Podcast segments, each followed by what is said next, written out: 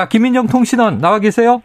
네, 안녕하세요. 도쿄의 김민정입니다. 네, 지금도 국내에서도 속보를 보고 놀라고 있는데 일본 현지 네. 속보 어떻게 좀 정리가 됩니까? 어, 일본도 지금 속보들이 정말 뭐 뉴스로 쏟아지고 있고요. 네. 지금까지 나온 보도를 좀 종합을 해 보면 아베 총리가 오늘 나라현 나라시에서 선거 유세를 하고 있었습니다. 음.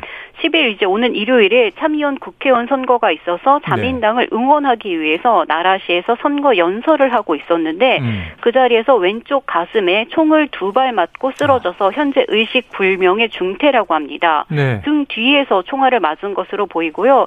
그 자리에서 이제 심폐소생술을 받고 바로 닥터 헬기로 병원으로 이송이 됐습니다. 음. 이 나라시 니시다이지 역 부근으로 주변에는 뭐 백화점도 있는 굉장히 번화가로 네. 사람들도 꽤 몰려 있었다고 하는데 11시 반경에 총성이 들렸다라는 신고가 들어왔고 음. 경찰에 따르면 다시, 당시 그 선거 유세장에는 약 30명 정도 사람들이 있었다고 하는데요. 네네.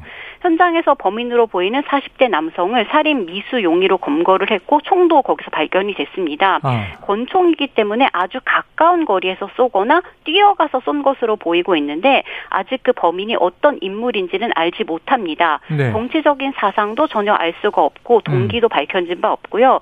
단지 이 총을 맞는 순간이나 범인의 모습이 정말 거기 있었던 많은 사람들의 휴대폰 카메라 동영상으로 어. 찍힌 것을 보면 잡힐 것을 알고 있었을 것으로 보입니다. 네네. 일본의 언론들은 지금 헬기를 띄워서 그쪽을 취재를 하고 있고요.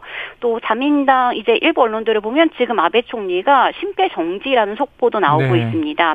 자민당 측은 아베 총리의 안부를 기원한다며 엄중한 경비가 더 필요하다. 이제 선거가 남았기 때문에 음. 다른 이제 그 후보들도 있기 때문에 엄중한 경비가 필요하고 이런 행위가 민주주의의 근간을 행드는 뒤흔드는 테러 행위라고 말했습니다. 네, 일본의 선거가 그렇게 뭐 우리나라나 다른 선진국들에 비해서 뜨겁지는 않다 이렇게 네. 알고 있었는데 네. 자, 이런 총기 사고가 일본에서 좀 빈번하게 일어납니까?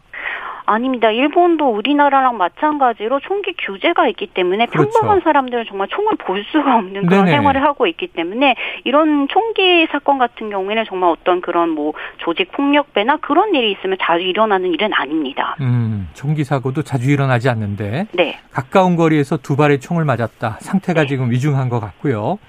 자, 그럼 이 아베 전 총리에게 이건 테러인데 명백하게. 네. 이게 이제 단독 범 행위냐, 뭐 조직 범 행위냐 앞으로 수사가 필요하겠습니다만 지금 일본의 정치 상황이 그렇게 좀 시끄럽습니까?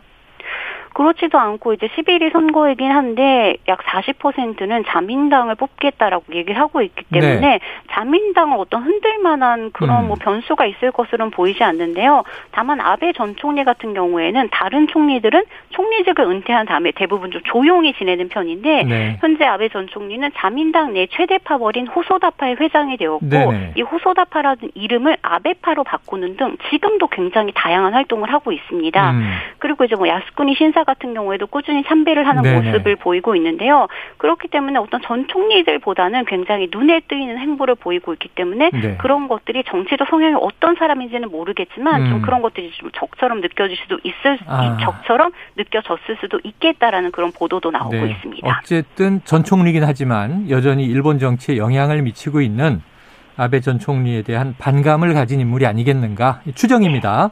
네. 네. 알겠습니다. 오늘 여기까지 상황 듣고 이어서 나오는 또 속보에 귀를 기울이도록 하죠. 오늘 말씀 고맙습니다. 네, 감사합니다.